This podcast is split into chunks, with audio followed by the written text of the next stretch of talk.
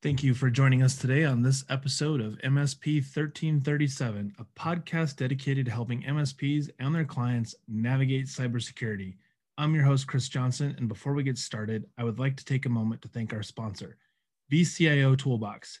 If you're looking to strengthen your client relationships, improve retention, and shorten long sales cycles, check out VCIO Toolbox, the strategic account management platform that helps MSPs get closer to their clients. To find out more, head over to vciotoolbox.com. Now on with the show.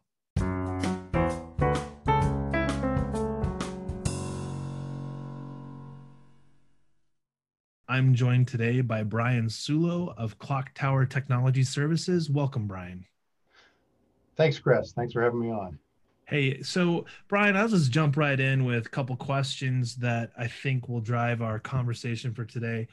We've been talking over the last couple weeks about secure outcomes and security maturity as part of the uh, MSP Ignite uh, peer groups.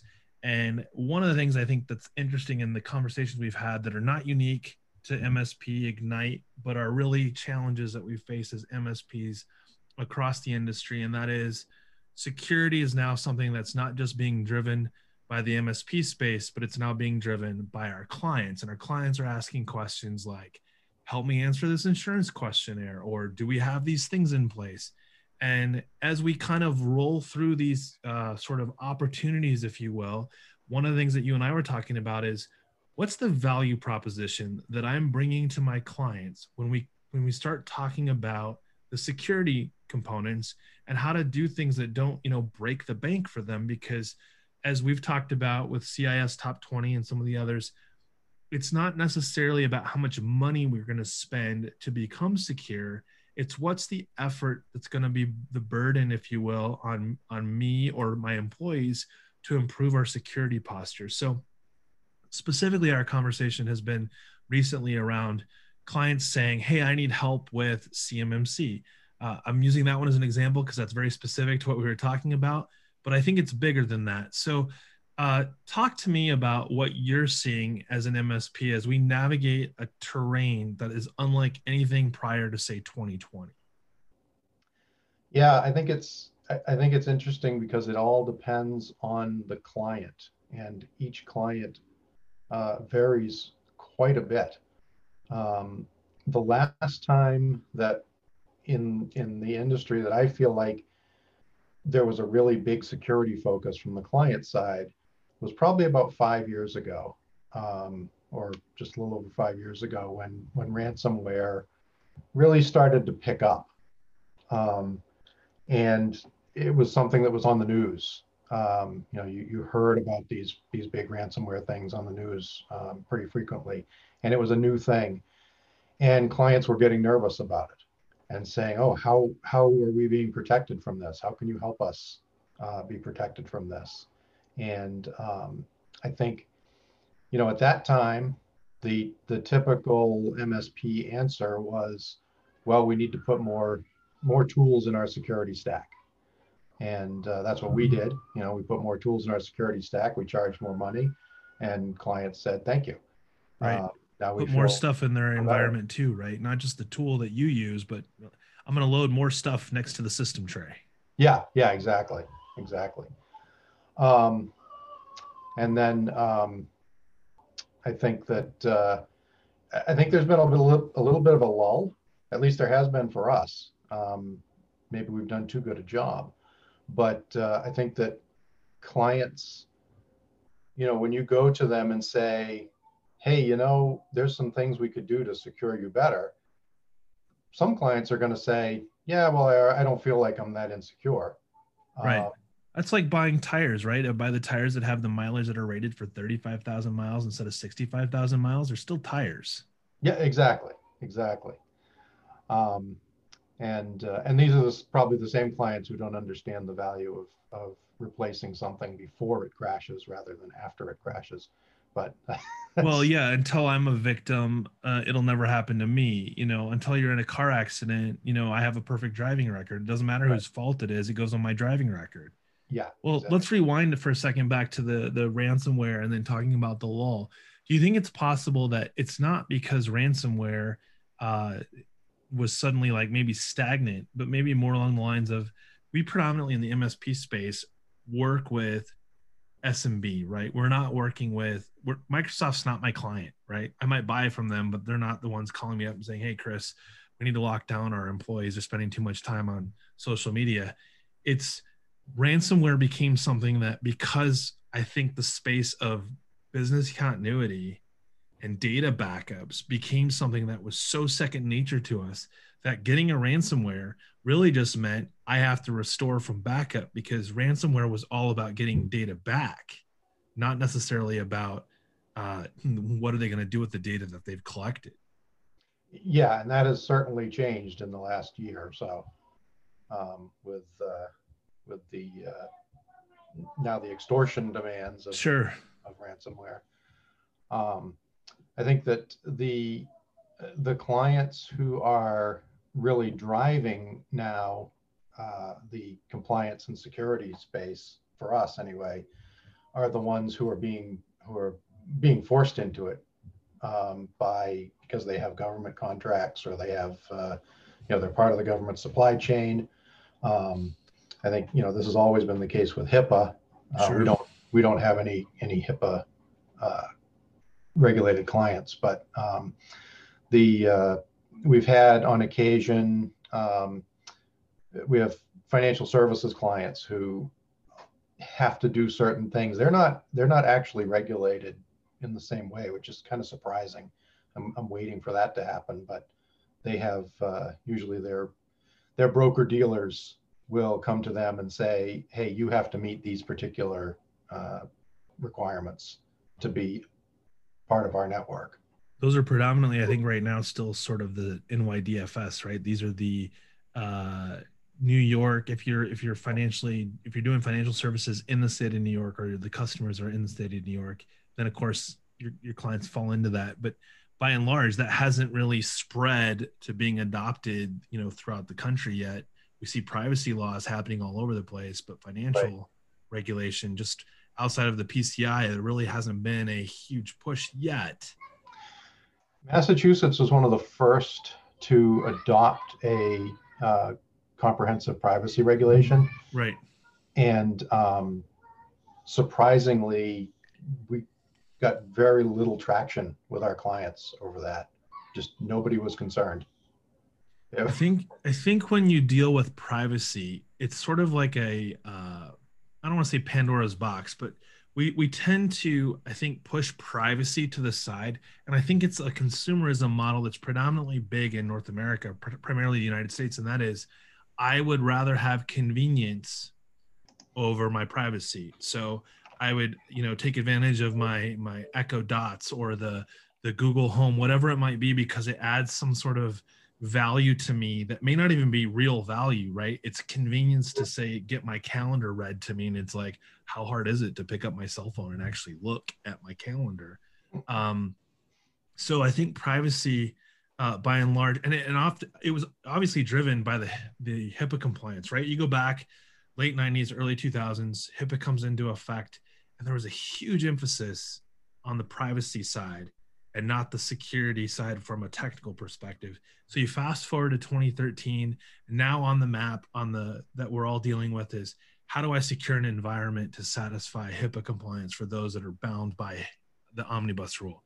Well, it wasn't until the last couple years that we started to see other industries adopt frameworks and, and regulation around whether it be privacy or security. And Massachusetts, like you said, the first, if not the first, also had a pretty strict uh, compliance rules that were even tied directly to, to healthcare. So I think we've watched privacy kind of be in the shadows.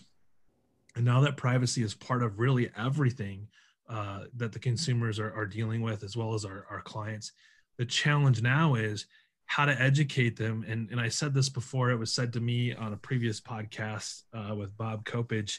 He said, uh, we have to educate the unwilling. They don't want to learn this, right? Like they don't want to participate. They really do want you to say, hey guys, I have an easy button for you. Mm-hmm. It's the real deal this time. The problem is, all of this has been driven by us being asked to deliver something to our clients without them having to participate in that delivery process. Uh, you know, we can talk about how I ship somebody a box and they have to unbox it. That's really the extent what they want to participate in, like new shiny object. I get to open it. Now we're dealing with, say, CMMC as an example.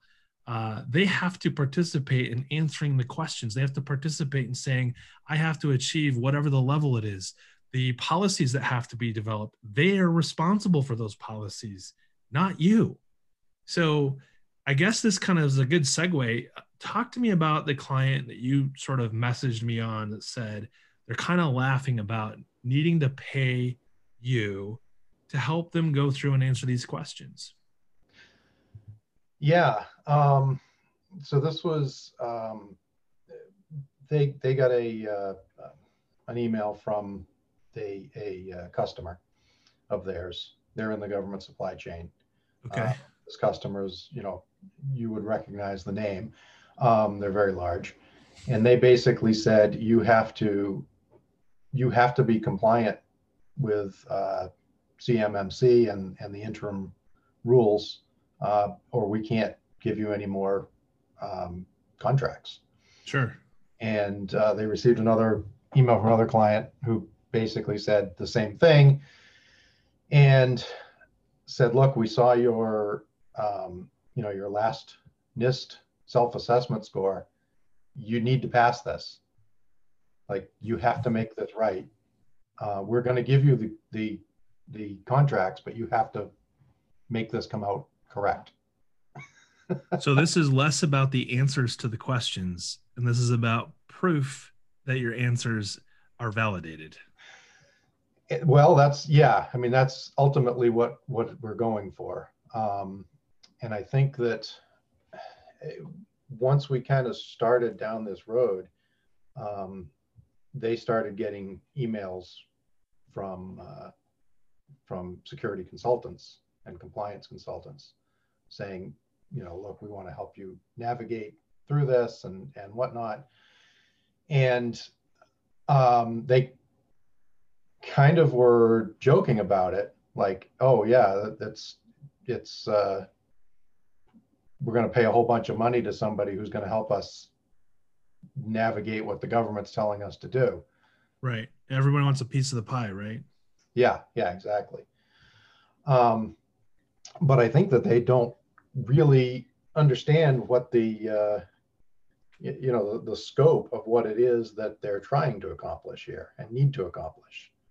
Well, I think there's two parts to that. So part of this is going to be you're my IT guy, my IT company, you know, here, take care of it. And you're like, yep. hey, you're not paying me for any of this.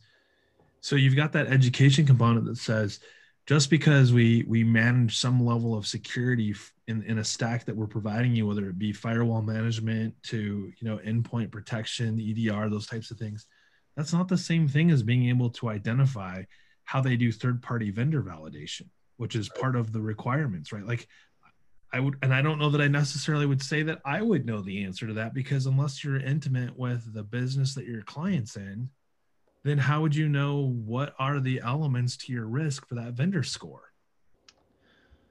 Yeah, and I and I think that's part of the challenge is is educating the client that it's not just a bunch of switches that you can flip right to turn on, you know. I mean, yeah, one of the requirements is to have multi-factor authentication. Sure, that's a switch you can flip. You can turn that on and, and have it work. But, but, does that does it work? Because here's what I would say to that: if you turned on 2FA because the client says turn it on, are you going to then be in a position where you're flooded with tickets from end users who are like, I can't log in. It's prompting me to take a picture of a QR code. Well, that's the other the other side of that coin. You're right. Is that all of this stuff causes more work for the MSP. At least in the short term, right? Yeah. Yeah. So then the other piece is is tied to, you know, with regards to like the supply chain and some of the pieces that are in there.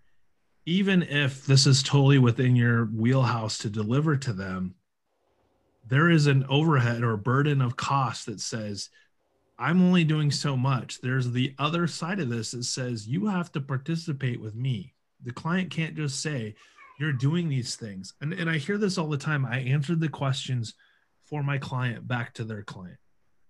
We have no business answering these questionnaires for them. Now, are there questions that we know answers to that the client doesn't? Absolutely. But their client wasn't asking you to answer those questions. So to give back the answers and you now have third party, you know, third party answers, right? That's kind of problematic in my book because then whose truth is this? The client's that's been asked the questions or yours? And that's one of the things that uh, in my my most recent discussion with this client, as we were going through the the NIST um, 800 171 uh, controls, uh, one of the statements was, well, my version of implemented might be different than your version of implemented. And I'm trying to, you know, I'm trying to say, well, there is some level of objectivity here that you you have to meet. You can't just decide that this is implemented because you want it to be. Yeah, if I recall, if we just kind of throw it out there, you have not implemented at all. You have partially implemented, which is also vague. Then you have implemented on some systems and implemented on all systems. Those are like drastically different, you know, variables that have their own and outside of saying all in or not at all. Mm-hmm. The in between is very vague.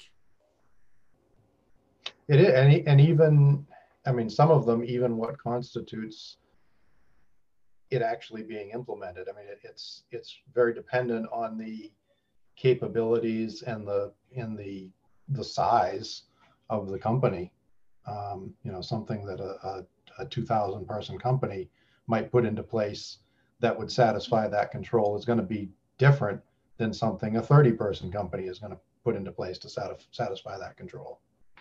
So we're talking about, and this really wasn't wasn't my goal to you know steer this in the direction of CMMC, but one of the things that I, that I think is unique to CMMC right now is the timeline, and because of the timeline being a little little longer, I think uh, DoD DOJ uh, contracts that will have for sure CMMC in it aren't going to be necessarily until about 2025.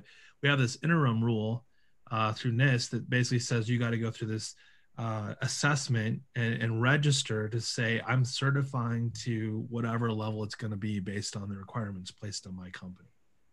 The thing that's really interesting about this, and we haven't seen this anywhere else, is being CMMC certified does not make you compliant to what you are being regulated on.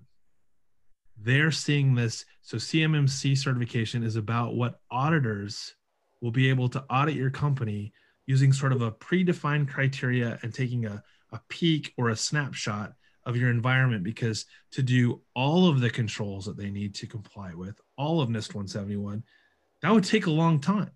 So let's do a subset, see if you pass this test. If you pass this test, we will say to DOD, DOJ, yeah, this company meets is is we we register or certify them to being CMMC level three. Okay, well, if that's the case, you know are they nist 171 compliant did they achieve those control uh, satisfaction like you said uh, partially or or completely like those kind of things and we don't see that right now with other frameworks where it's like we're going to do an assessment and we're going to assess only these fraction of controls we're spot checking you they come in and they're looking for are you compliant across the board so, you know, where do you go with that? So, how do you help a client understand that being CMMC certified, or for that matter, certifying to anything, is not checking boxes anymore? It's about your security posture and whether or not you can satisfy any control set that might get put in front of you. Because the questionnaires that these clients are getting are becoming more and more frequent, and they're coming from different groups than we had before. So, like right now, you got a client that's getting this uh, you know request on the CMMC front. Well, what about when it's the insurance guy? They're not saying, "Hey, I'm basing this on CMMC or HIPAA or NIST 171." They just give you a set of questions that you have to answer. That's, I mean, that's one of the hardest things about the about compliance management is just all of the you know mapping the policies that are in place to each of the different frameworks. Sure. And there are things that, there are documents that, that do that. But, uh, you know, if you're not, if your policies aren't written specifically to one of those frameworks, then it becomes hard to map anything to anything. Sure.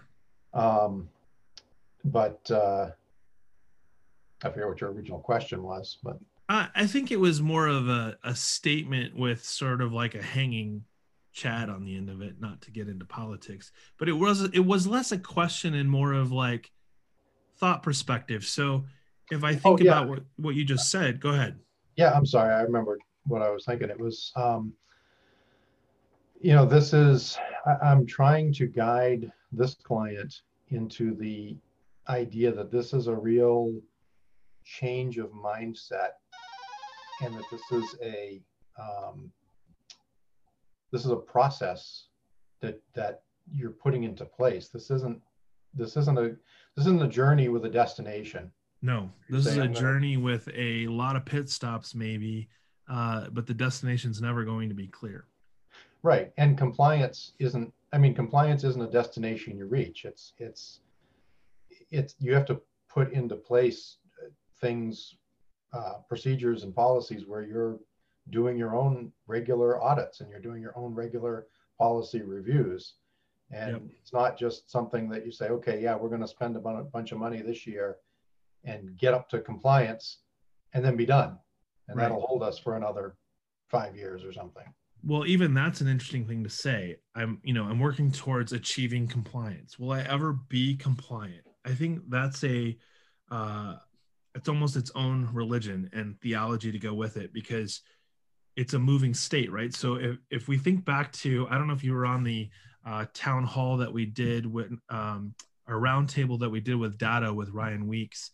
Uh, he talked about uh, just control one and talked about uh, asset management and how to collect on control one for asset inventory for authorized and unauthorized assets. And he said, I would be impressed at 80% plus inventory. Well, that's not 100%, which I would consider potentially being done. And for those of you listening, I did air quotes. You you achieve 100%, one would argue that that's being done. But he made a point that said you'll really never ever be 100%. And if you are, it was just for a snapshot because the next day, what new devices were introduced into that environment, hmm. authorized or not? So I think the challenge we have, and I think you you hit it on the head, is we're having to change the mindset of our clients to embrace the idea that says security isn't a thing. It's not a product or a service that just makes this happen. It's not an easy button. It's about cybersecurity being part of the journey that all of our clients and ourselves are going through because if we're not focused on security in our environment, then ultimately we're choosing to have there be a destination and it's called the end of the road for me and my business. Is that fair? Yeah, I think that is. Um, I mean, it, it's it's kind of like uh, I, I look at it as kind of like a diet or a diet and exercise routine. You know, it, it's you go and you uh, you say, oh, I'm gonna I'm gonna go on this fasting diet for the next 10 months, and yeah, I'm gonna meet my my target weight. But if you haven't changed habits along the way, it's not going to do any good the next day when you go out and get a Big Mac. But right, so right. achieving achieving compliance and achieving security, which are not the same thing. Sure, it should be closely aligned. Yep. Um, is more of a, a change of habit than anything and i think that's a really a really good way to say that because i think that when we look at the journey right it's that you're getting to a point where if you are following a healthy lifestyle if you're you're sort of changing the habits and and doing things to be healthy with regards to the this uh you know say losing weight as the analogy here is that you can't stop right? So if you've changed the habits, that doesn't mean you've changed all of them. And that doesn't mean that you're not going to develop new habits that may be bad for you. Like, hey, I discovered that if I pick up smoking, it really helps me keep the weight off, right? like, whoops, now I've got something else to deal with. So I think this gets into that conversation around we're here to keep us moving in the right direction. We're kind of like the coach, right? The uh, the you go to a you go to a gym and you get a coach not necessarily because you need to lose weight or because you need to get in shape anymore, but because you know muscle tone and all these other things that go into it. I'm not an expert on it. I just know that it's benefiting me when I participate in those routine exercises to keep, say, the fat off. So having a coach that says, "Hey, Chris, uh, we're going to change it up a little bit so that we're going to do more leg exercises than we are cardio or whatever it might be," and I think that's that mindset shift that you're talking about, where it's like we've got to get in there and help our clients understand that there is no how we have always done it. There is how we're going to do it going forward. Hmm and it's going to change right? It's going to change all the time. It's going to change today. It's going to change in 15 minutes. You know tomorrow or next week you and i are going to have a conversation because you got one of those questionnaires that was just out of left field and you're like chris i've never seen anything like it. It's no longer a checkbox or bullets that i get to circle. It's now fill in the uh, essay question that articulates why we should be doing business with you almost like you're giving me your resume. Mm. and, and i think that one of the i think you touched on a good point there and for the MSPs uh, who are listening, this is not something that we can do alone. No. Um, we, I, I mean, I, I could not possibly even think about doing this without, um, you know, if I hadn't found you guys, um, so you specifically, but the the Secure Outcomes team and, and MSP Ignite, um, I wouldn't even be have a clue what to do uh, without a, a, cadre of of experienced and inexperienced, but just a, a cadre of people behind me. And you, I think that's. I'm really glad to hear that because I wanted. I got to tell you that it's the same from our perspective as well. So we started the Secure Outcomes Advisory Group, and maybe two of us on there really had a deep bench strength on, say, cybersecurity and whether it's hacking or, or forensics, those kind of things. There was two of us. So Ken May and myself probably were the only two that had, you know, deep bench strength. And as we looked at our team and as this developed over the last year, it became really, really important to look at it from the perspective of we're businesses that have to operate and use language that our clients understand. That's not speeds and feeds and ones and zeros and techno techno mumbo jumbo right? So going to a client and saying hey your edr is not up to speed using norton 360 or whatever it might be and, and that's not to diss on norton 360 it's just to use that as an example of whatever the product might be. The challenge is is that because we're working together because we're having the town halls because we're continuously talking about what's happening in the environment the media what they're what they're pointing out is vulnerabilities that we might be dealing with. We're ultimately going and getting stronger because it's not my experience it's our experiences and using those experiences to define how we collectively move forward. Mm. so any closing thoughts brian? There's this has been a great conversation. We could say that it was all about cmmc but i think cmmc was really just the example of we're navigating a terrain that involves regulatory compliance. It involves frameworks that were probably built primarily for the enterprise, but we're having to use elements of them in the SMB space. And then to go, okay, how do I navigate this going forward? Because we've talked about all the things that we're challenged with. We really haven't spent a ton of time of how do you do it other than to say, don't go alone. um, yeah, I mean, I think that's that is the biggest piece of advice. I think that MSPs who, you know, we all like to throw the, the, the VCIO term around in the MSP space. Um, MSPs who have really done that, who really do act as the CIO of their, their clients' companies, will probably have an easier time of this. Sure. Most of us um, who, you know, let's face it, as, as, as much as we hate to admit it, most of our our interactions with our clients are reactive. Um, we're either reacting to something that's going on in their environment or we're reacting to some external pressure that they're getting um, or some internal pressure that they're creating for us. Um, that's where it becomes harder to, uh, I think, to, to kind of press the pause button and say, hey, wait a minute, you know, we're going to start. There's some things that we need to drive here, and you actually, client, need to listen to us and do not do what we say, but you know, eh, become a, a real partner with us and and and do with us what we're doing.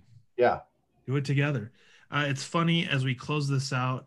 Uh, I don't normally plug a sponsor at the end of an episode, but I can't help myself on this one. Uh, this month's sponsor is actually uh, VCIO Toolbox. And I'm saying that now because you're talking about if you have the CIO services, and that's the area that they focus on, and in getting into some of the virtual CISO services.